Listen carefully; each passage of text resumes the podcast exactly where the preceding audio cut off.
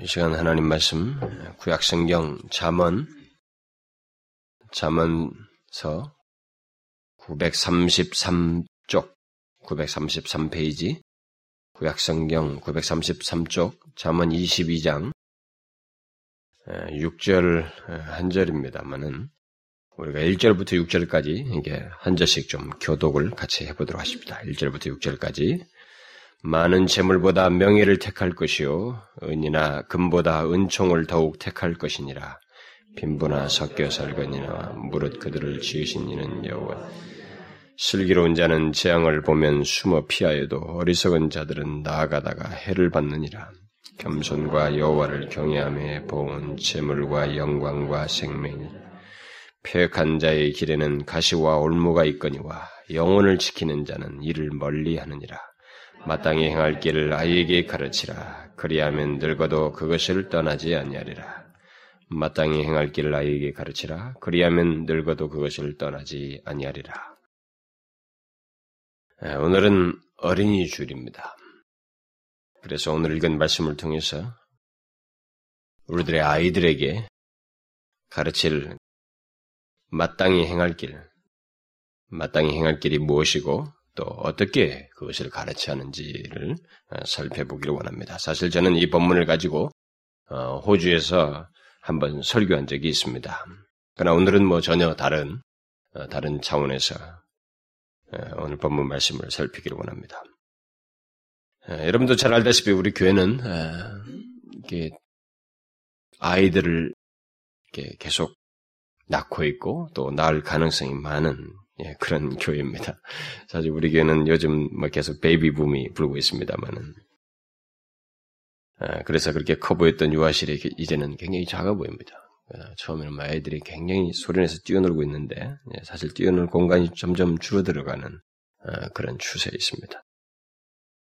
그래서 우리들에게 아마 이 어린이에 관련된 그 양육에 대한 이 문제는 사실 우리 교회 지체들에게 상당히 중요하게 여겨질 것입니다. 그러나 뭐 여러분들 중에는 뭐 아이를 가지지 않은 뭐 전, 아직 미혼 남녀들에게도 사실 똑같이 해당될 것이고 갓난 아기를 가진 부모이든 또 초등학교 아이를 둔 부모이든 심지어 손자 손녀를 이제 둘 그런 부모 입장이든 그리고 뭐 설사 그것이 아니라도 어린 아이들을 이렇게 주안해서 양육하고 어떤 조카들이든 누구든 간에 그들을 예, 가까이서 좀 도, 도울 수 있는 그 사람들에게 있어서 오늘 우리 이 말씀은 어, 염두에 두어야 할 그런 내용이 되겠습니다.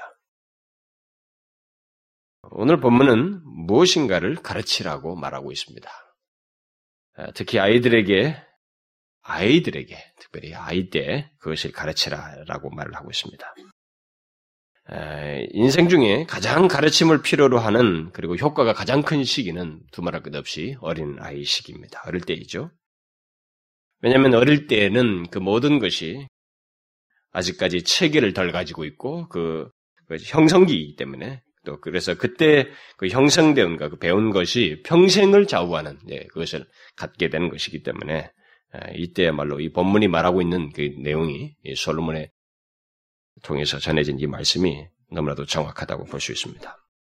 그런데 우리나라 부모들은 아이들의 교육에 뭐 두말할 것 없이 열의가 굉장히 대단합니다만은 그래서 아마 세계에서 가장 그 열의가 대단한 나라 부모들이라고 저는 봐져요.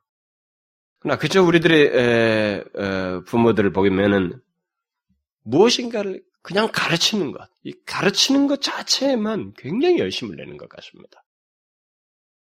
자기 자식이 그 하나의 인격체라고 하는 것을 기억하고 그 아이가 이제 하나의 존재로서 독립적인 존재로서 장차 이 인생의 어떤 궁극을 향해서 가야 되고 분별하면서 가야 된다고 하는 것, 뭐 이런 차원에서 그 인격체로서 기억하지 않냐고. 그, 그래서 그 하나의 인격체로 기억하고 바르게 가르치지 않냐고. 그냥 무언가를 그냥 가르치고 자기들이 생각하는 무언가를 하나 성취를 주입시켜서 예로 하여금 가도록 하려고 하는 뭐 그런 일방적인 그 교육이 우리에게는 팽배해 있습니다. 한 인격체의 그 형성을 좌우하는 어린 시절의 그 교육을 결국은 목표도, 바른 목표도, 바른 방향도 아, 설정해주지 않은 가운데 무조건 많은 것을 이렇게 이론적인 지식이죠. 이 세상에서 어떤 하나의 그 일시적인 그 성취와 성공을 위한 그 일시적인 소모품이 될 수 있는 그런 것을 위해서 그것에 마치 모든 것이 달려있는 양, 그 공부에만 전념시키도록 하는 것이 우리들의 오늘날의 현실입니다.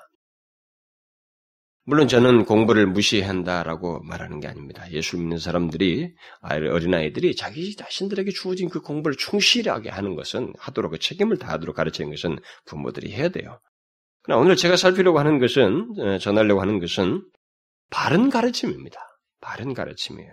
그러니까 생명을 좌우하는 가르침에 대한 것입니다. 생명을 좌우하는 그 가르침에 대한 거예요. 다시 말해서 아이에게 가르쳐야 할 가장 중요한 것, 그리고 가장 우선적인 것이 무엇인가라는 것입니다. 아무리 아이에게 많은 것을 가르쳐도 만일 오늘 제가 전하려고 하는 이 내용이 없다면은 이 아이의 인생은 길을 잃고 헤매는 그 바다 위의 배와 같은 것입니다.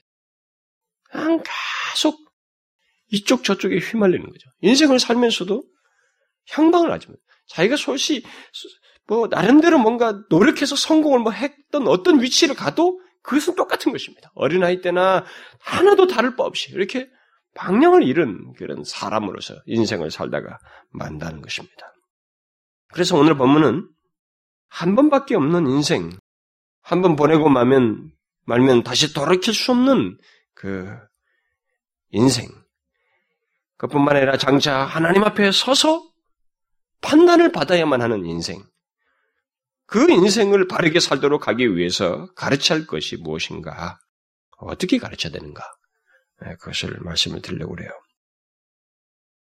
그런데 이런 가르침은 어, 한 사람의 인생이 시작되는 초기에, 곧 그 어린 시절에 있어야 한다는 것을 본문이 말하고 있기 때문에 아이 때 가르쳐야 됩니다. 그것을 우리가 아일수록 좋아요. 어릴수록 좋습니다. 어릴수록. 그럼 무엇을 오늘 본문에서 아이 때 가르치라고 하는가?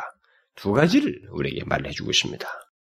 하나는 마땅히 행할 길에 대한 것입니다. 길. 어떤 인생의 길이 있다. 어떤 그러니까 인생 그 중요한 것이 있다는 거죠. 행할 길을 가르치라고 말을 하고 있고, 그러니까 어떤 내용을 말하는 것이죠. 가르쳐야 할 내용에 대해서 말을 하고 있고, 또 다른 하나는 그 길을 마땅히 행하도록 해야 한다는 것입니다. 다시 말하면 마땅히 행하도록 어떤 삶의 습관을 가르쳐야 된다는 것입니다. 두 가지를 얘기하고 싶습니다. 내용과 외중의 태도를 가르쳐야 된다라는 것을 오늘 본문은 말을 해주고 있습니다.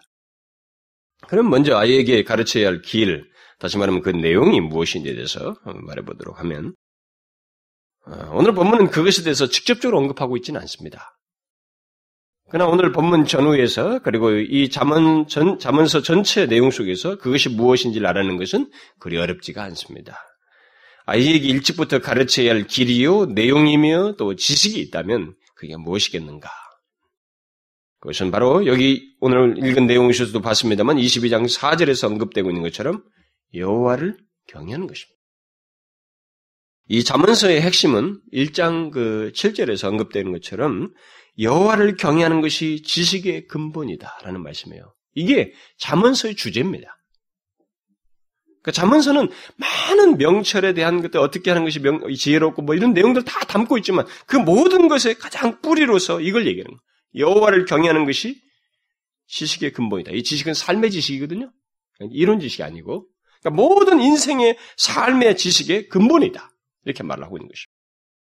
그래서 또 나중에 구장에 가서도 여호와를 경외하는 것이 지혜의 근본이요 거룩하신 자를 아는 것이 명철이니라 이렇게 말하고 있습니다. 결국 아이 때부터 가르쳐야 할 길이요 내용은 바로 여호와를 경외하는 것이요 거룩하신 자를 아는 것이라고 하는 것을 이 자문서가 말을 해주고 있습니다. 물론 본문의 그 마땅히 행할 길이 그것만을 말한다고 할 수는 없어요. 자문서는 수많은 내용들을 열거하고 있습니다. 오늘 문맥만 보아도 세부적인 내용들이 몇 가지가 있죠. 그러나 그 모든 것은 여호와를 경외하는 것을 아는 것에서 시작하는 것입니다. 모든 내용이. 그것이 근본이 되어서 뭐 겸손도 하고 또 너희들이 무엇을 가치 있게 행동하고 뭐 재물을 어떻게 다루고 사람들과의 관계는 어떻게 하고 뭐 이게 수많은 내용들이 나오는 그게 다 거기서부터 시작해라는 것입니다. 그래서 지혜의 근본이다. 지식의 근본이다. 이렇게 말을 하고 있는 것입니다. 그래서 아이에게 일찍부터 가르쳐야 할 내용의 핵심적인 것 그리고 모든 지식의 출발에 대한 내용은 여호와를 경외하는 것이다. 여호와를 경외하는 것이. 여호와를 경외하는 것은 선택적인 것이 아닙니다. 또 그것이 다른 길보다 조금 나은 길 정도로 말하고 있지도 않습니다. 만일 부모들이 어, 그런 식으로 생각을 가지고 있다면은 뭐 여호와를 경외하면 뭐 좋을 것이다 이 정도로 오늘 본문은 말을 했을 거예요. 그러나 본문은 그렇게 가르치라고 말하고 있지 않습니다. 본문은 행하면 좋을 길이다라고 말하고 있지 않냐고 마땅히 행할 길이라고 말을 하고 있습니다. 또 여러분들의 사제를 우리가 읽었습니다만 사제를 보게 되면 어, 여호와를 경외하는 것을 관련시키고 있는 내용들이 있습니다. 여호와를 경외하는 자에게 어떤 보응을 말하면서 여호와를 경외하는 것과 관련시키는 내용이 있습니다. 세 가지가 나오는데 하나는 재물이에요. 먹고 사는데 필요한 이 재물조차도 여호와를 경외하는 것과 관련됐다는 것입니다. 그리고 영광을 얻는 것도 여호와를 경외하는 것과 관련되어 있어요. 그리고 더 나아가서는 생명과도 관련되어 있다는 것입니다. 아이에게 마땅히 행할 길로서 여호와를 경외하는 것을 그 핵심적이고 근본적인 것으로 왜 말을 하고 있는지를 우리가 여기서 생각했는데 바로 이것이 생명과 관련되기 때문에 그 아이의 생명과 관련되기 때문입니다. 먹고 살고 영광을 누린 것을 넘어서서 그의 생명이 달려 있기 때문에 아이 때부터 여호와를 경외하는 것을 마땅히 행할 길로서 가르쳐야 된다 이 말입니다. 결국 멸망하지 않고 영생을 얻는 것과 관련이 되기 때문에 이것을 가르쳐야 된다. 반드시 반드시 가르쳐. 선택적인 거 아니에요. 마땅히 행할 길로서 가르쳐야 한다는 것입니다. 우리는 이것을 알아야 됩니다.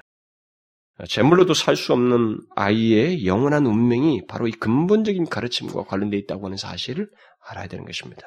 우리는 어려서부터 부패한 본성을 가진 우리 아이들에게서 여호와를 경외하는 것을 가르치는 이것이 결코 쉽지는 않아요.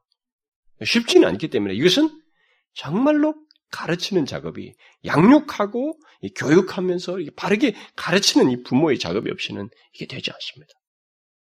자동적으로 이거 갖게 된 것이 아닙니다. 그래서 만일 여호와를 경외하지 않고 오늘 우리가 읽은 내용 전후에도 이전에도 나옵니다만은 경외하지 않고 폐역한 자의 길을 간다면 다시 말해서 여호와를 온전히 경외하는 대신에 완악하고 굳은 마음, 삐뚤어진 마음으로 삶을 산다면 그에게 있을 것이 무엇인지를 앞에서 얘기하죠. 뭡니까? 가시와 올무가 있을 것이다. 나중에 8절에 가면 재앙이 있을 것을 말합니다. 멸망이 있다는 거예요. 이게 선택적인 게 아닙니다. 여호와를 경외하는 것이 절대 선택적인 게 아니에요. 그 길을 비껴나가는 것이 뭐가 성공하는 것 같지만은요, 인간은 가시밭길을 가는 겁니다. 그리고 수많은 올무에 넘어져요. 자기들은 죄를 우습게 하니까 올무니 가신 이런 걸 잘 모르고 인생의 그 수구 정도를 가지고 편한 정도를 가지고 가시 올무를 평가하지만 결국 영원히 멸망을 가시와 올무 속에 계속 잡혀간다는 이 말입니다. 죄에 빠지고 그래서 멸망을 향해서 치닫게 된다는 거죠.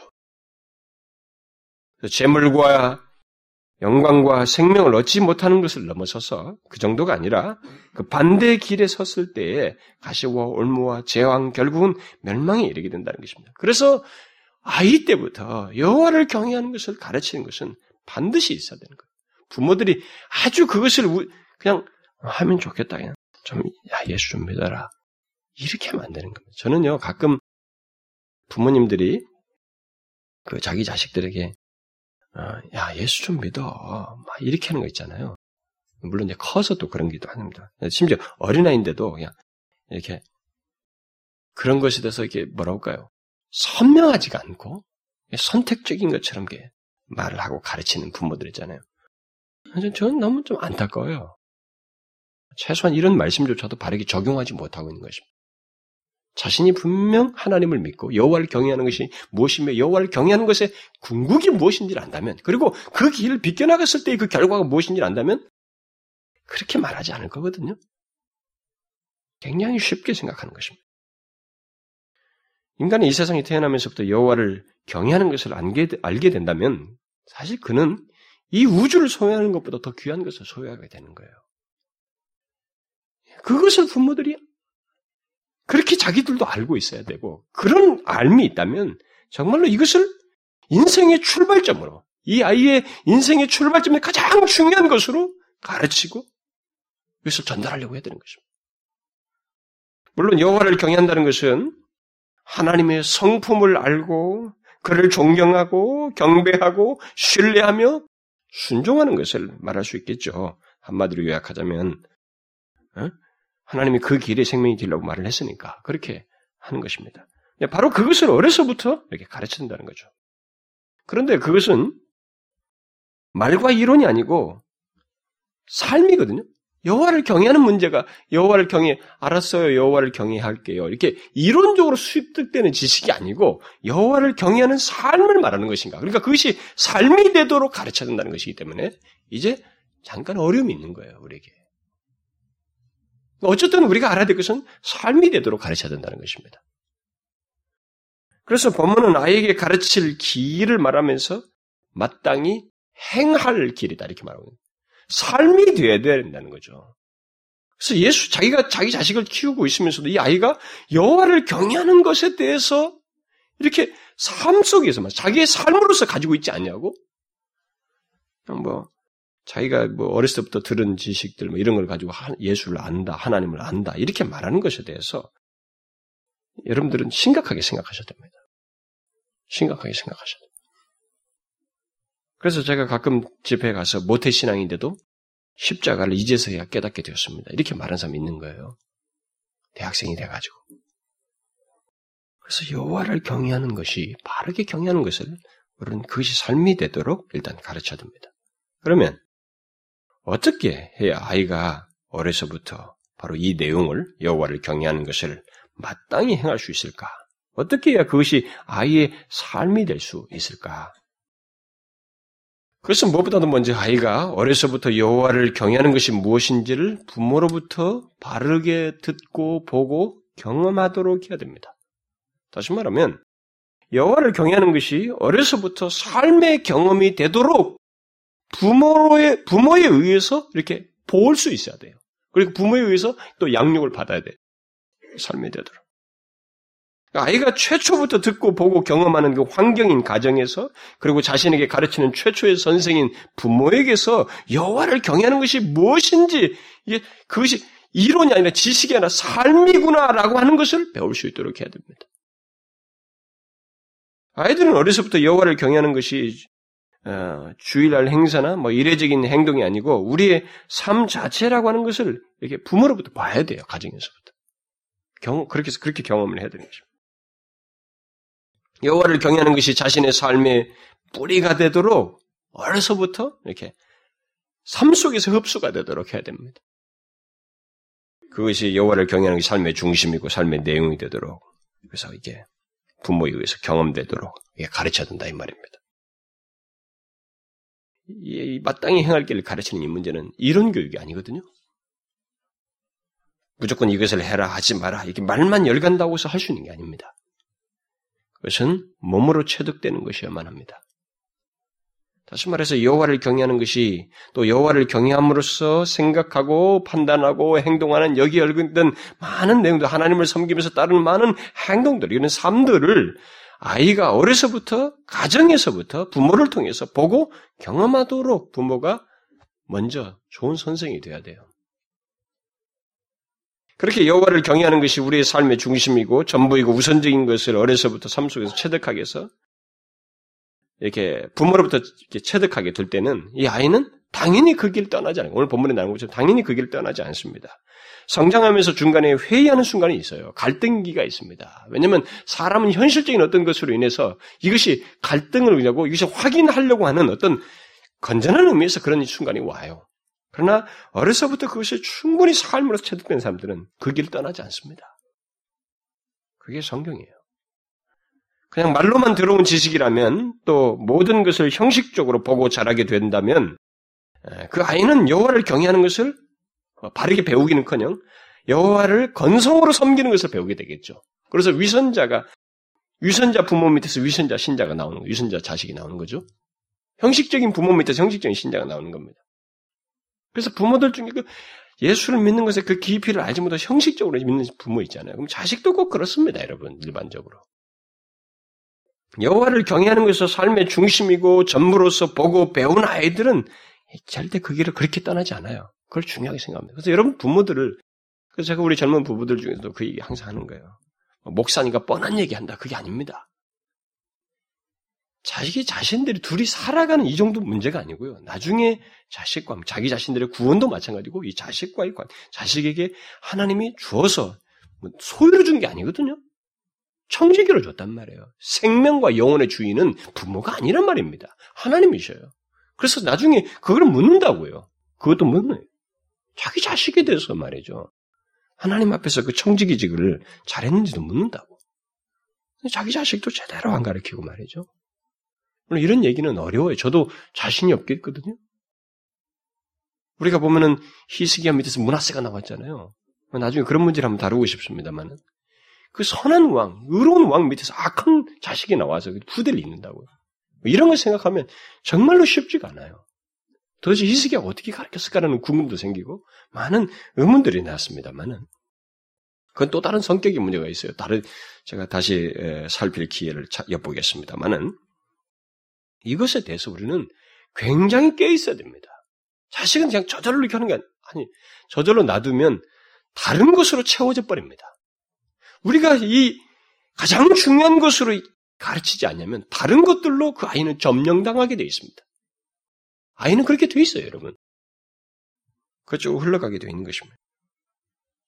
그래서 우리는 여호와를 경외하는 삶을 부모부터 잘 가지고 예, 먼저 자기 자신부터 이 부분에 대해서 소중히 여기는 그것이 자기 인생의 나, 라고 하는 사람의 존재의 절대적인 가치라고 하는 것에 대한 그 믿음과 깨우침을 가지고 아이게 삶을 통해서 가르쳐 줘야 됩니다.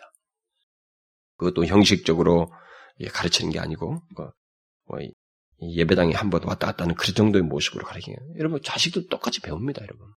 아 부모가 예수를 저렇게 지으로 믿는구나. 아 저렇게 믿어도 되는구나. 그대로 따라서 하거든요. 그대로 따라서 합니다. 그러나 부모가 하나님을 향해서 참 진실하잖아요. 그거 자식이 영향을 받아요. 나중에 가서 누가 당신 보고 이렇게 이렇게 믿으라 안 해도 그것이 자기에게 하나의 큰 그림으로 이렇게 남아 있어요. 그걸 향해 나갑니다. 나이가 먹으면서 대체적으로 그래요. 그래서 자식들은 부모의 그런 것을 통해서 형식적으로 믿는 건지, 이, 사람, 이 부모가 예배당 안에서만 주님을 믿는 것인지, 이것을 보면서 배우는 것입니다. 밖에서는 이 별론데 예배당에서만 잘 믿는 사람인지 이거 보고 배웁니다, 여러분. 어렸을 때. 여러분, 우리가 잘 가르쳐야 된다. 뭐 오늘날 신자들도 그게 있거든요. 부모들이. 예배당에서는 잘 믿는데, 집에만 돌아오면 막, 이거 뭐, 도대체 막 욕을 퍼부으면서 말이죠. 인격도 무시하고, 자식들이 거기서 제대로 못 배우는 것입니다. 그래서 여호와를 경외하는 자의 그 모습 삶이 있잖아요.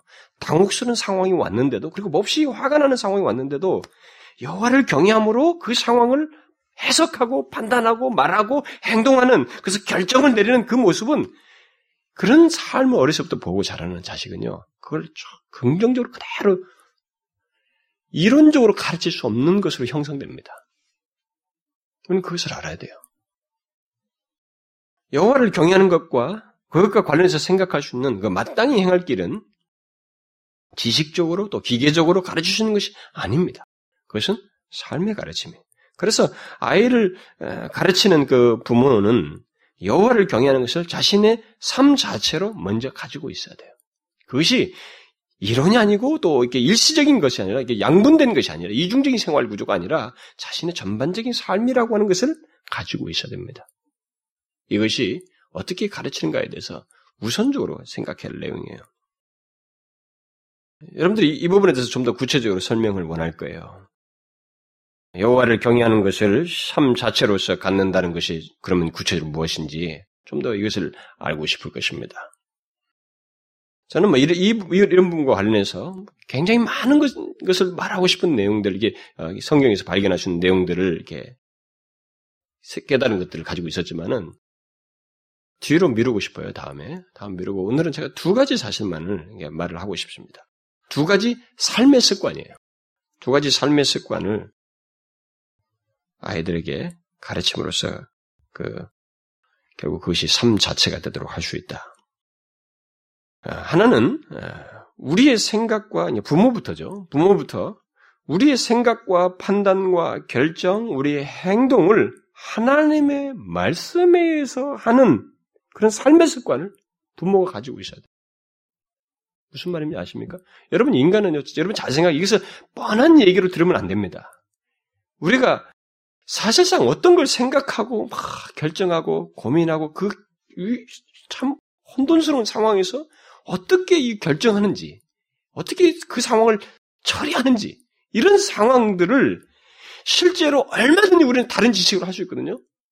뭐 다른 사변적 지식들을 가지고 할 수 있고 내 기질과 성질대로 할 수도 있고 막 그럴 수 있습니다. 그런데 그런 것을 하나님의 말씀에 의해서 하는 이 삶의 모습을 부모가 갖게 될 때에 결국 그런 삶을 이렇게 습관적으로 갖고 있는 일상적인 삶으로 갖고 있을 때 자식은 거기서 바로 그것을 배우는 거예요. 자식도 삶의 습관, 그, 그 자기 자신 여호와를 경외하는 삶의 습관으로 갖는 그것을 거기서 배우는 것입니다. 그러니까 여호와를 경외하는 것에 대한 구체적인 것은 이렇게 추상적인 게 예배당에서만 아니거든요. 일상 모든 영역에서 하나님의 말씀에 의해서 하나님의 말씀에 의해서 생각하고 판단하고 결정하고 행동하는 것 그거예요. 그런 삶의 습관을 가진 그 부모의 삶은 어, 아이에게 여호와를 경외하는 것을 이렇게 말로써 하는 것보다 굉장히 할 수 없는 큰 것들을 이렇게 가르치게 되는 것입니다. 물론 이게 삶으로 보일 뿐만 아니라 말로도 가르치고 다 그래죠. 근데 그 기저에 바로 이 삶 자체가 그게 돼야 된다 이겁니다. 그래서 부모가 아, 자신의 모든 사고 방식과 행동 방식이 하나님의 말씀을 존중하고 그것에 따라서 사는 것을 아이가 보잖아요. 아이는 자기 자신을 기준자를 기준자를 뭘로 삼냐면 바로 하나님 말씀으로 삼아요. 하나님 말씀으로. 다른 것으로 삼지 않습니다. 그래서 부모들이 이렇게 자식들을 보면서 우리나라 부모들이 굉장히 미신적인 게 많거든요. 아주 그게 우리의 삶 속에 깊이 들어와 있습니다. 우리나라는 그 토속적인 게 굉장히 많아요.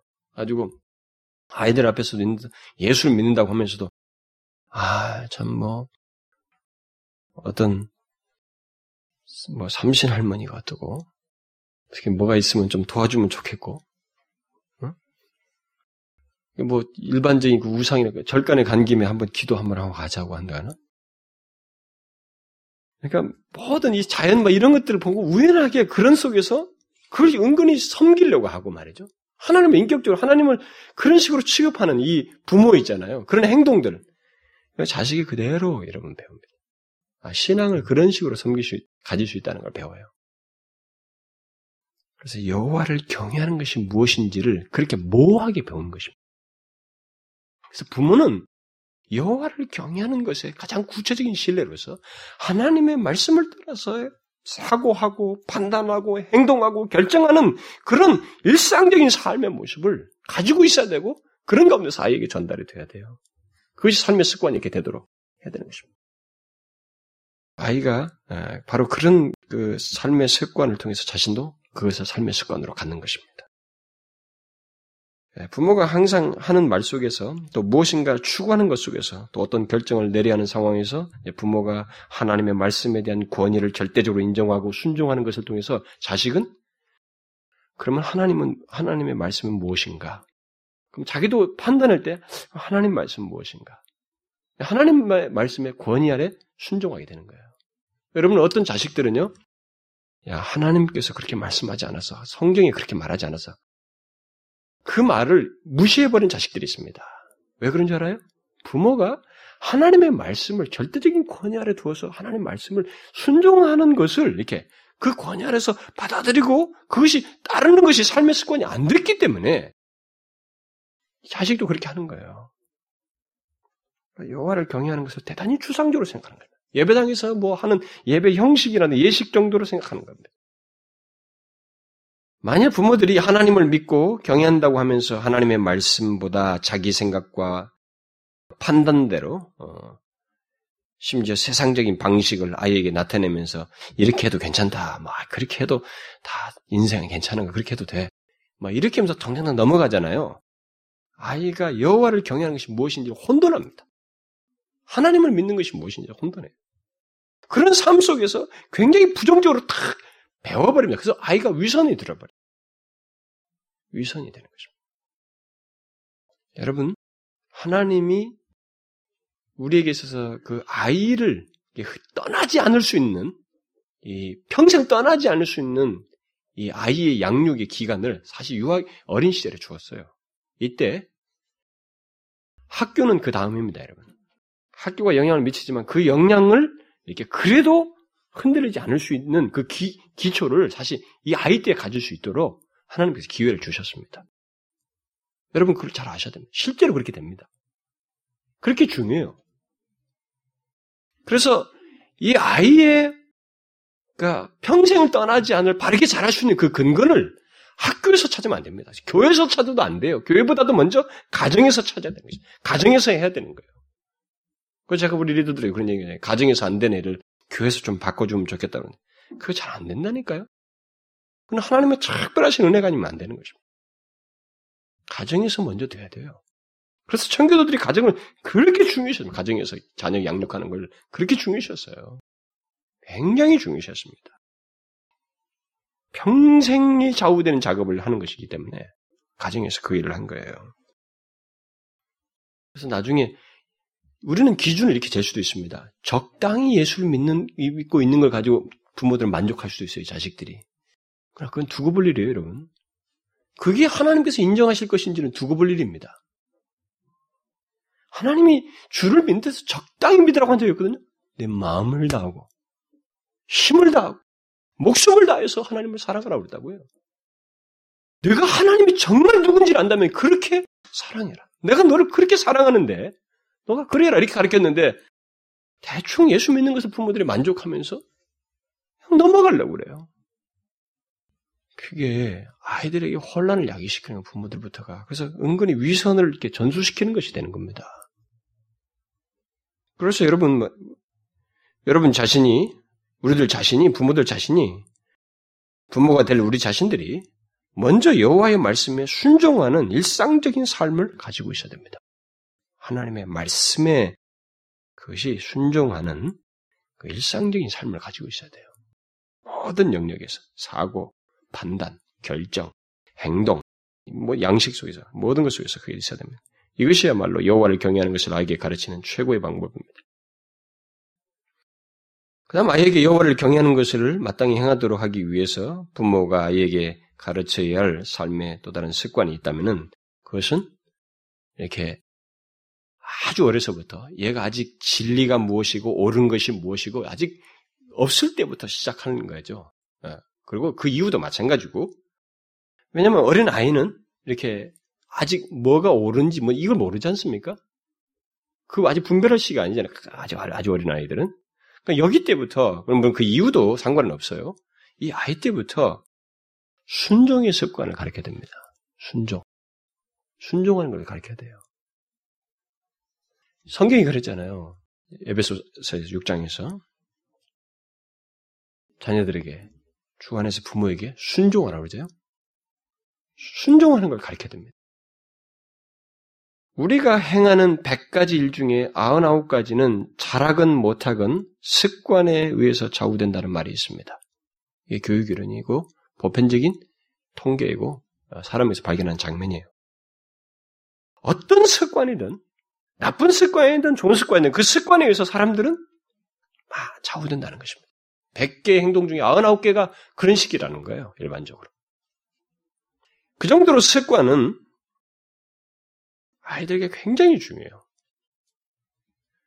습관은 아이들의 의식이 성숙되기 이전부터 갖게 할 수 있는 것이고, 또 실제로 갖는 것이기 때문에 아주 일찍부터 신앙적이고 경건한 습관을 특별히 하나님의 말씀을 전 하나님의 말씀을 가지고 하나님 말씀에 대한 이해를 가지고 옳은 길을 말하고 전하는 이 부모의 말에 순종하는 것을 가르쳐야 됩니다. 주 안에서 부모에게 순종하는 했잖아요. 순종하는 부모에게 순종하는 것을 가르쳐야 됩니다. 그것이 이 순종이 삶의 습관이 되도록 형, 형성이 되도록 이렇게 가르쳐야 됩니다. 이것은 쉽지가 않습니다. 사실은 예, 이게 자동적으로 쉽게 되지 않아요. 왜냐하면 아이들 자체가 본성적으로 순종을 좋아하지 않습니다. 우리 인간 자체가 순종을 좋아하지 않아요. 아주 어려도 아주 깐난 아이라 할지라도 인간은 본성적으로 순종을 좋아하지 않습니다. 그러나 부모는 자신이 가르치고자 하는 하나님의 말씀을 따라서 하나님의 말씀에서 그 옳게 여기는 것을 따라서 아이의 욕구를 통제하는 것을 예, 일찍부터 시작해야 됩니다. 그게 시작해야 돼요. 아이들은 자신들이 하고 싶다고 하는 것을 하고 싶다고 하는 것을 무조건 하고 싶은 것을 무조건 하고 싶어 해요. 아, 어떻게든 그걸 하고 싶어 합니다. 그리고 자기가 원하는 것이 허용되는 것에 따라서 막 하고 싶다고 막 하는데 부모가 거기 들어주는 것에 따라서 진보합니다. 더 영역을 넓히고 고집을 견고히 하는 것입니다. 그래서 아이들은 옳은 것과 그른 것보다는 자기가 하고 싶은 것, 원하는 것을 하려고 하는 것이 하기 때문에 여기 대해서 기준자가 딱 서 있어야 돼, 부모가. 부모가 안 서 있으면 이 아이는 망가질 수 있는 것입니다. 잘못된, 다른, 잘못된 습관을 얘가 가질 수 있습니다. 오히려 더 삐뚤어질 수 있는 거예요. 그래서 반드시 부모는 어떤 기준을 가지고 일관성 있게 통제를 할, 통제를 해야 됩니다, 아이를. 물론 그 기준은 하나님 말씀입니다. 그래서 바로 그 과정에서 순종을 가르쳐야 돼요. 순종하도록. 아이 때 이것을, 이 가르침에서, 아이 때 가르치는 것을 실패하면은, 그 다음에는 더 많은 수고가, 시간이 지나면 지날수록 더 많은 수고가 요구됩니다. 더 많은 수고와 어려움이 뒤따라와요. 부모로부터. 부모에게. 그래서 아이들은 가능한 일찍부터 순종하는 것을 배워야 돼요. 아주 어릴수록 좋습니다. 몇 개월에도 상관없어요. 아주 어려서부터라도 상관없어요. 가능합니다. 그래서 여러분 제가 옛날에도 얘기했잖아요. 유체인들 중에는 이 구약을 가르쳤던 이 율법을 가르쳤던 그 사람들 중에는 이 깐난아이가 아주 어렸을 때부터 심지어 이게 기기도 시작할 전부터 토라죠, 토라죠. 옛날에 성경 같은 데다가 꿀을 떨어져서 가까이 하게 했어요. 토라에 가까이. 성경이 가까이 하게 했습니다. 그러니까 일찍부터 습관을 들이는 거예요. 예, 특별히 그들은 아, 구약에서는 더더욱 그랬죠. 이건 예수님께서 아니 우리 신약의 저기 에베소서도 말한 것처럼 순종은 가르쳐야 되거든요. 아이는 부모에게 순종을 해야 됩니다. 포악한 부모에게는 그렇지 않죠. 죄악 때문에 그런 것은 아니지만 하나님의 말씀을 따서 옳은 걸 가르치려고 하는 그 부모에게는 아이가 일찍부터 순종을 해야 됩니다. 그걸 배워야 돼요. 그것이 하나의 삶이 돼야 됩니다. 그 삶의 습관이 돼야 돼요. 이것이 안 되면 이 아이는 점점 다루기 힘든 아이로 자라게 됩니다. 그리고 부모의 가슴에 못을 받게 되는 거예요. 더 아픈 못을 받게 거예요. 커가면서. 오늘날 아이를 둔 부모들은 이 부분에서 크게 실패를 하고 있습니다. 그래서 아이가 부모의 옳은 판단과 뜻에 순종하는 것이 아니라 부모가 아이의 못된 고집과 요구에 소위 순종을 하고 있는 것이 오늘날 우리들의 형편입니다. 자식이 부모에게 순종하는 게 아니고 요즘은 부모가 자식에게 순종하고 있습니다. 그렇죠? 그렇습니다. 사람들은 그것을 가볍게 여기고 있습니다만 사실 그것은 부모 자식 간의 균열을 지금 야기시키고 있는 겁니다. 아이가 하고 싶은 대로 하는 것이 균열을 야기시킨다고 하는 것을 알아야 돼요. 우리가 그게 아주 어리석게도 하고 싶은 대로 해주면 이 아이가 그냥 잘 될 거라고 자꾸 생각합니다. 응? 그게 사랑인 양 이렇게 생각하지만 그게 결국은 진정한 관계를 균열시켜요. 부모의 그 독특한 위치를 깨뜨리게 되는 것입니다. 이미 저는 예, 지난 몇 년 동안 이 어린이 주일 설교를 통해서 그런 내용들을 많이 언급을 했어요. 여러분들이 그 어린이 주일날 설교한 것들을 어, 좀 들어보세요. 그런 것과 관련해서 우리는 굉장히 아쉬운 장면이 많아요. 가장 중요한 습관, 다시 말해서 옳은 뜻에 순종하는 습관을 아이들에게 가르치는 것에 있어서 오늘날 많은 사람들이 실패를 하고 있습니다. 왜 실패하는지 압니까, 여러분? 그것은 그런 습관을 갖게 하는 것이 사실상 많은 관심을 기울여야 하고 사랑과 인내를 해야 되기 때문에 사랑을 쏟고 이것을 집요하게 해야 되기 때문에 어려워요. 그래서 사람들이 이것을 안 하기 때문에 실패하는 것입니다. 그렇게 하지 않으려고 합니다. 아이들을 조금만 찡얼거리면 막 귀찮아요. 손쉽게 막아버리는 그런 태도를 취합니다. 그래서 찡얼거리면 빨리 그것을 처리하기 위해서 젖을 물리고 먹을 것을 줘버리고 그래서 그 상황을 그런 식으로 빨리빨리 넘겨버려요. 이게 이 아이를 버리게 하는 거예요, 여러분. 아주 나쁜 습관을 들인 것입니다. 거기 그런 상황에서 이 아이는 순종하는 것을 배워야 되거든요. 근데 순종을 못 배우고 자라는 거예요, 지금. 그것을 우리가 가볍게 다루면 안 됩니다. 그러니까 특별히 에, 샬롯 메이슨이라고 하는 사람 같은 보면은 뭐 이런 것들을 이렇게 어머니로서의 그 가르침 뭐 이런 굉장히 주장하는 사람인데 특별히 어머니가 절대적 이 영역을 가지고 있다라고 이제 주장을 많이 합니다. 근데 사실 그런 많은 시간을 데리고 있으니까. 근데 이제 어머니들 같은 경우 여자 여인들 같은 경우는 자기 아이를 들 때 너무 반복적인 장면들을 똑같이 보거든요. 아이들이 똑같이 계속 반복적인 장면을 봐요. 그러니까 그걸 아주 귀찮게 여겨요. 똑같은 일이라고 생각하고 막 그냥 쉽게 쉽게 처리해 버립니다. 그럼 빨리빨리 그냥 짜증이니까 귀찮으니까 빨리빨리 끝내거든요. 이 장면이 그렇게 보내는 하루하루가 결국 뭘 형성하냐면 나쁜 습관을 주는 거예요. 기회가 좋은 습관을 줄 수 있는 기회, 순종을 습관 습관의 기회를 나쁜 습관을 갖도록 하는 기회로 반대로 처리해버리는 것입니다. 그거 아주 안 좋은 거예요. 그래서 여러분들이 그것을 인내를 가지고 깊은 관심 속에서 순 사랑을 가지고 해야 됩니다. 그 작업을. 그래서 순종의 습관을 부모에게서 안 되는 이 부분에 대해서 잘 처리하는 그런 습관을 이렇게 아이들에게 순종, 그래서 순종하도록 가르쳐야 되는 것입니다. 부모들이 예, 아이들을 양육하는 관계 속에서 옳은 길을 택하기보다는 쉬운 길을 택하거든요. 물론 그것은 뭐 타락한 인간의 삶의 방식입니다. 타락한 인간은 아, 인간들이 가지고 있는 어떤 대표적인 삶의 원리가 있다면 옳은 길보다 쉬운 길을 택한다는 것입니다. 네? 이게 부패된 인간의 삶의 원리입니다. 옳은 길보다 쉬운 길을 택한다는 거죠. 그러나 여러분 우리가 예수를 믿고 나서 진리가 들어와서 어떻게 됩니까? 우리는 비록 고난이 있어도 조금 힘들어도 불편함이 있어도 쉬운 길보다는 옳은 길을 가는 거 아닙니까? 그렇죠? 그 원리는 우리의 삶 전체 영역에서 적용되어야 되는 것입니다. 그러니까 자문서를 여러분들이 읽어보시면 옳은 것을 개의치 않고 쉽고 편한 길을 갔을 때 그 결과가 패망이고 멸망이라고 하는 것을 계속 강조해주고 있습니다. 그래서 우리는 쉬운 길을 자꾸 택하면 안 돼요. 그냥 편하고 쉽고 귀찮으니까 이렇게 택하면 이게 옳은 것인가를 생각해요. 옳은 하나님의 진리 안에서 이 아이를 양육하기 위해서 그 인내하면서 옳은 길을 가르쳐야 돼요. 그래서 옳은 길을 고집해야 됩니다. 하나님의 말씀 안에서 그것을 행하려고 고집을 해야 돼요, 부모들이. 기준점을 딱 가지고. 아이들은 부모로부터 그 옳은 것을 순종하는 것을 그래서 철저하게 일찍부터 배워야 돼요. 배울 필요가 있습니다. 순종하는 것이 몸에 배이도록 어렸을 때부터 배워야 됩니다. 가능합니다, 여러분. 이 말은 아, 아이의 사고나 마음을 무시하고 기계적으로 순종하도록 만들라 이 말은 아닙니다.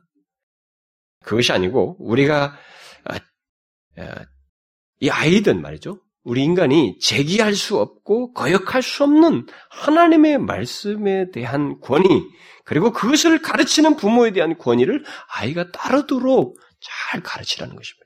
그 순종을 가리키라는 거예요. 억지가 있는 순종은요, 순종이 아니거든요. 아, 그것은 여러분들이 억지로 하는 것에 대해서는 여러분도 체크를 하셔야 됩니다. 그런 걸, 그런 식의 순종을 시키면 안 됩니다. 순종은 이해와 공감 속에서 있어야 됩니다. 부모와 자식과의 이해와 공감 속에서 있어야 돼요. 그래서 부모들은 아이들이 하기 싫어하는 순종을 이렇게 관심을 가지고 순종해야 할 이유와 근거와 또 옳고 그름 등을 설명하면서 이해하고 공감하도록 해야 됩니다. 그런 가운데서 순종을 이끌어야 돼요. 그게 삶의 습관이 되도록 해야 됩니다. 그리고 대단히 이렇게 하는 것 작업 자체가 인격적인 겁니다만 끝까지 인격적이어야 됩니다. 대단히 인격적이어야 돼요.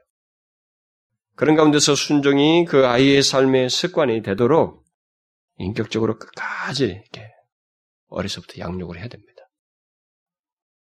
그런 가운데서 부모들은 아이들에게 왜 하나님을 경외해야 하며 왜 하나님을 경외하는 자는 겸손해야 하고 남을 해하지 않고 남들을 존중해야 되고 돈을 어떻게 써야 하고 가난한 자와 약한 자들을 왜 돌보야 하고 왜 우리들은 위 어른들에게 공경을 해야 하고 더 나아가서는 왜 우리가 하나님 앞에서 이런 경건한 의무들을 소중히 하면서 지켜야 하는지 이런 것들을 가르칠 때 쉽게 한결 쉽게 가르칠 수가 있는 것입니다. 그런 순종이 습관이 들게 될 때.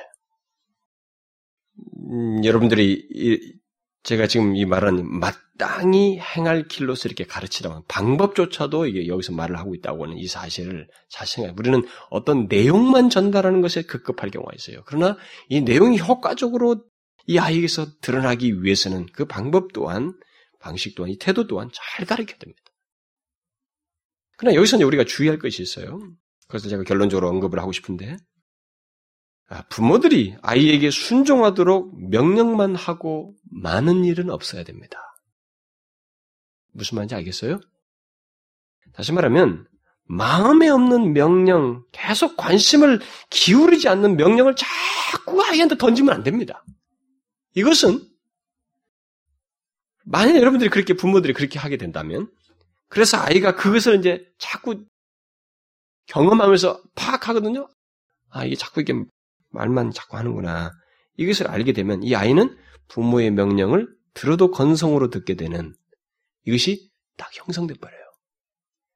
그래서 그, 그 부모가 자기에게 말하는 것에 대해서 이렇게 진실하게 반응을 하지 않는 것이 또 형성돼 버리는 겁니다. 그래서 부모는 자신이 아이에게 말하는 것에 계속 관심을 기울이고 있다고 하는 것을 또 기, 기울이고 명령을 해야 될 뿐만 아니라 계속 관심을 기울이고 있다는 것을 아이가 알도록 해야 됩니다. 확인해야 돼요. 무슨 말인지 알겠습니까? 제가 좀 더 구체적으로 여러분들 설명을 하는 거예요. 그러니까 많은 사람들이 자기 자식을 키울 때 명령만 자꾸 하거든요. 막 던져버려요. 그리고 자기는 그 아이가 그 명령에 대해서 자기가 자기가 한 명령에서 얼마나 잘 지키는지에 대해서 잘 보지도 않고 그러니까 자기도 명령을 편하기 위해서 던진 거예요.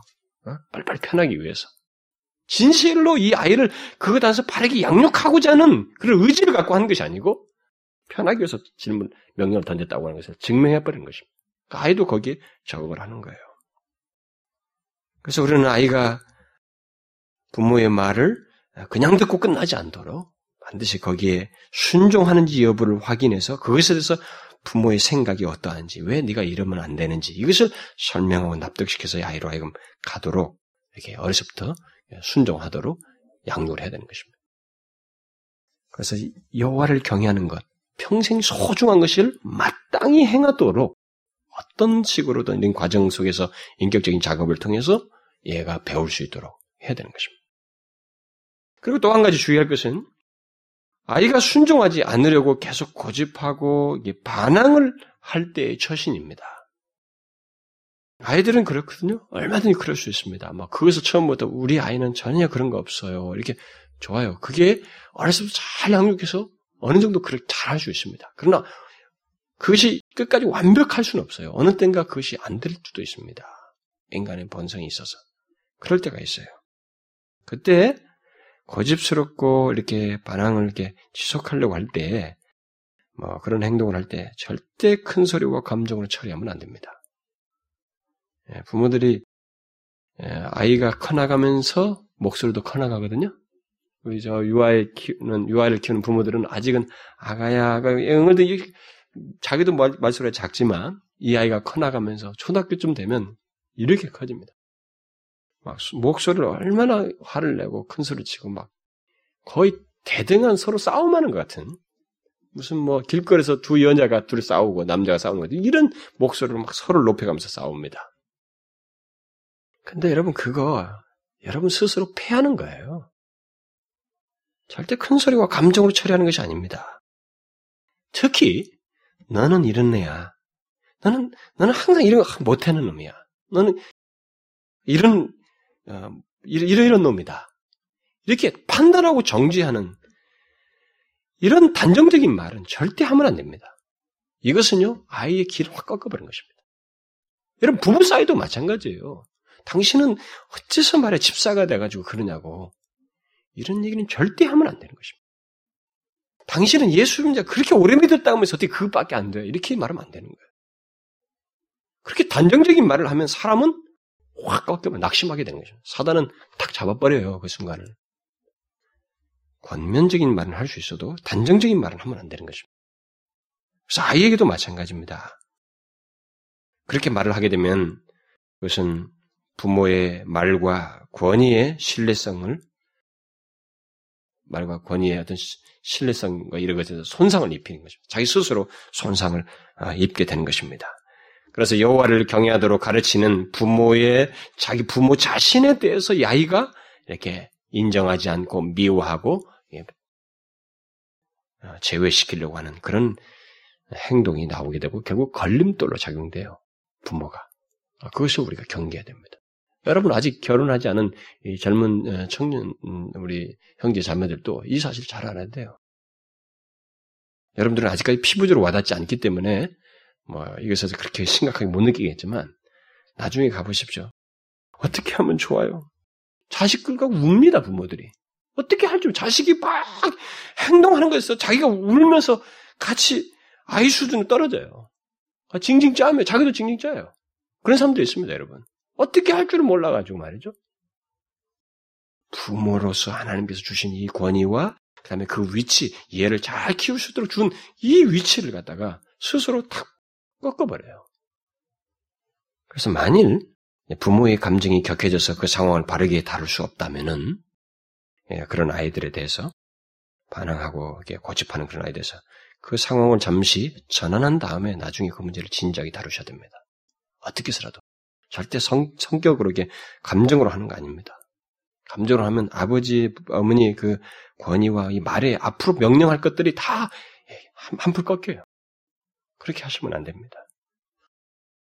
만일 아이의 욕구를 또 이제 부모의 감정은 그렇고 아이도 막 한단 말이에요. 근데 아이를 아이의 욕구를 그 순간에 어떻게 통제할 줄 모를 때는 이 아이를 어떻게 할지 모를 때 그렇다고 이게 분명히 나쁜 잘못된 것이고 들어주면 안 됐을 때 이랬을 때는 이 아이를 관심을 다른 데로 전환시켜 버려서라도 한번 아이는 여러분 이렇게 막 집중하다가도 방향을 팍 바꿀 수 있습니다. 그러니까 그것을 어렸을 때 자꾸 하면 돼요, 여러분. 전환시키고 다른 것으로. 이 아이에게 또 다른 관심거리 잘하는 것, 이 아이에게 긍정적인 요소들을 다른 것으로 어, 한번 제기해서 그쪽으로 하든 간에 이렇게 해서 이 아이로 하여금 순종에 어쨌든 미치도록 해야 됩니다. 이 아이가 나 부모의 옳은 것에 대해서 불순종하는 것을 한 번, 두 번 경험하면 경험할수록 이것은 굳어져요. 그, 그 길을 더 고집하게 되고 자기가 갈 수 있다라고 하는 확신과 신념을 갖게 하기 때문에 어떻게 해서든지 일단은 여러분들은 순종하도록 유도해야 됩니다. 잠시 이것을 다른 데로 관심을 전환시켜서라도 다시 그 다음에 진지하게 설명해서 왜 내가 너한테 그러는지를 알고 설득해서 이해하러 수긍하도록 이렇게 해서라도 순종이 삶의 습관이 되도록 해야 됩니다. 만일 아이의 저항과 이 무모한 고집이 그래도 막 무모하게 계속할 때 여러분 가끔 가면 신방 가면 막 자식들이 막 뭐 누가 와, 와 오니까 막 더 하는지는 모르겠습니다만은 막 고집에 고집을 부리고 막 뒹굴고 막 객기 부리는 아이들 있잖아요. 제가 볼 때 그런 아이들 많습니다. 뭐 객기 부린다고. 그렇게 해서 도저히 이렇게 하도 매번 해도 안 되는 애 있잖아요. 그런 아이들은 결국 순종의 습관이 깨질 수 있는 그런 아이들에 대해서는 여러분이 오늘 읽은 그 잠언 22장에 15절 말씀대로 하시면 됩니다. 그럼 15절 말씀 한번 보세요. 뭐라고 되어 있어요? 15절에? 아이의 마음에는 미련한 것이 얽혔으나 얽혀 있습니다. 아이들에게는. 징계하는 채찍이 이를 멀리 쫓아내느니라. 여러분 그 20장 그 30절을 보시면은 20장 30절 보면 심지어 이렇게까지 말했어요. 상하게 때리는 것이 악을 없이 하나니. 여러분 악을 없이 하는 것이 그렇게 중요하다는 것입니다. 상하게 때려서라도 악을 없이 해야 된다는 것입니다. 그래서 매는 사람의 속에 깊이 들어간다 이렇게 말하고 있습니다. 그래서 어린아이의 그, 치, 그런 때는 이제 채찍을 댄다. 이것도 절대 감정적으로 하면 안 됩니다. 침착하고 사랑이 찬 심정으로 이 아이를 어떻게 내가 정말 바르게 키워야 되겠다는 그런 신념 가지고 채찍을 때리셔야 됩니다. 절대로 장난스럽게 해서도 안 되고, 가볍게 해서도 안 되고, 감정적으로 해서도 안 됩니다. 이 아이에게 자기의 진실함과 진지함으로 이 일에 임하고 있다는 것이 전달이 되도록 해야 돼요. 채찍은 항상 그래야 됩니다. 하나님의 징계가 항상 그렇듯이 우리도 아이를 징계할 때 항상 그랬습니다. 그래서 그러고 나서도 때리고 나서도 왜 내가 때렸는지 이것을 아이로 하여금 충분히 설명하고 설득을 하도록 해야 됩니다. 그리고 또 한 가지 만일 부모가 아이에게 감정적으로 판단하고 이렇게 실수를 했을 때 행동을 잘못된 행동을 했을 때는 부모는 아이에게 자기의 잘못을 시인하셔야 됩니다. 여러분 자존심 생각하면 안 됩니다. 이 아이를 인격적으로 대하셔야 됩니다. 아이에게 부모가 나도 아까 그렇게 감정을 잘못했다 라고 하는 것을 시인하는 것은 이 아이로 하여금 부모에 대한 큰 신뢰를 갖게 하는 것입니다. 꼭 그러셔야 됩니다. 자, 인간은 실수할 수 있어요, 부모는. 그럼 그 실수한 것을 아이에게 양해를 구해야 됩니다. 시인하셔야 돼요. 이렇게 해서 부모는 어떻게 해서든 이 아이가 여호와를 경외하는 것을 마땅히 행하도록 이것을 선택적으로 또 유, 자기 임의대로 하지 않도록 아이 때부터 양육을 해야 됩니다. 마땅히 행하도록. 그래서 그런 순종의 습관을 어려서부터 몸에 배이도록 하게 되면 늙어서도 이 아이는 떠나지 않습니다. 떠나지 않아요. 이 사실 잊지 마시고 기회가 그렇게 많지 않아요. 속히 가버리거든요. 물론 아이도 좀 어느 정도 성장 안 해도 지금에도 괜찮아요. 그러나 힘들단 말이에요. 더 뒤로 갈수록. 아이일수록 좋아요. 그리고 이 아이 때는 여러분들이 의식하지 못할 정도로 빨리 지나가 버려요. 그래서 기회를 상실해 버립니다. 그러니까 일찍부터 이 사실을 하셔야 돼요. 그리고 부부가 함께 하셔야 됩니다. 네? 남자들은 물론 밖에서 많이 하지만 여자들이 대부분을 하셔야 되지만 특별히 남자들도 거기에 대해서 일관성을 같이 동조하셔야 됩니다. 이쪽에서 일관성 있게 하는데 이쪽에서 일관성을 탁 깨뜨리면서 아, 괜찮아요. 받아주면 모든 것이 다 이렇게 무너져요. 쌓은 것이 무너집니다. 부모가 함께 이 아이를 진짜로 잘 키우고 싶다. 마땅히 행할 길을 바르게 가르치고 싶다. 그래서 하나님 앞에 이 아이가 생명에 관한 한 영생을 소유한 자로서 살도록 가야 돼. 그리고 그 안에서 하나님의 진리를 따라서 살도록 바르게 인도하길 원한다면 여러분들 그렇게 같이 함께 가르쳐야 됩니다. 아시겠습니까? 기도합시다. 하나님 아버지, 감사합니다. 예, 저희들이 한평생을 살면서 어, 우리들에게 이렇게 넘보듯이 예, 키우는 자식, 예, 아이들이 아니라 마치 내 생명처럼 키울 수 있는 그런 자식들을 우리에게 주시고 또 그들을 키울 수 있도록 기회를 우리 인생 중에 주셔서 하나님께서 이 청지기직을 잘 감당할 수 있도록 기회를 주신 것을 감사합니다. 이것을 우리가 하나님 아, 너무 생각 없이 이 세상적인 생각과 사상에 의해서 그저 잘 먹고 잘 사는 것만을 가르치는 것이 아니라 이 아이의 영혼이 평생 좌우될 여호와를 경외하는 것을 잘 가르치게 하여 주시고 그것을 일찍부터 하나님의 바른 태도 속에서 아, 갖고 잘할 수 있도록 우리가 모범이 되며 잘 가르칠 수 있도록 도와주옵소서.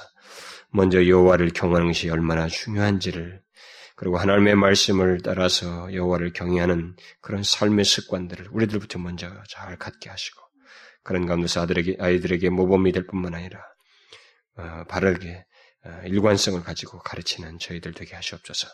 아직 결혼을 하지 않은 우리 사랑하는 지체들이랄지라도 앞으로 하나님 아버지여 어떤 아이든 또 주변에 있는 아버지 자기들이 섬기는 자이든 또 자기 자신들이 낳는 자식이든 하나님의 이런 성경적인 원리를 가지고 아이들을 잘 있도록 도와주옵소서. 예수 그리스도 이름으로 기도하옵나이다. 아멘.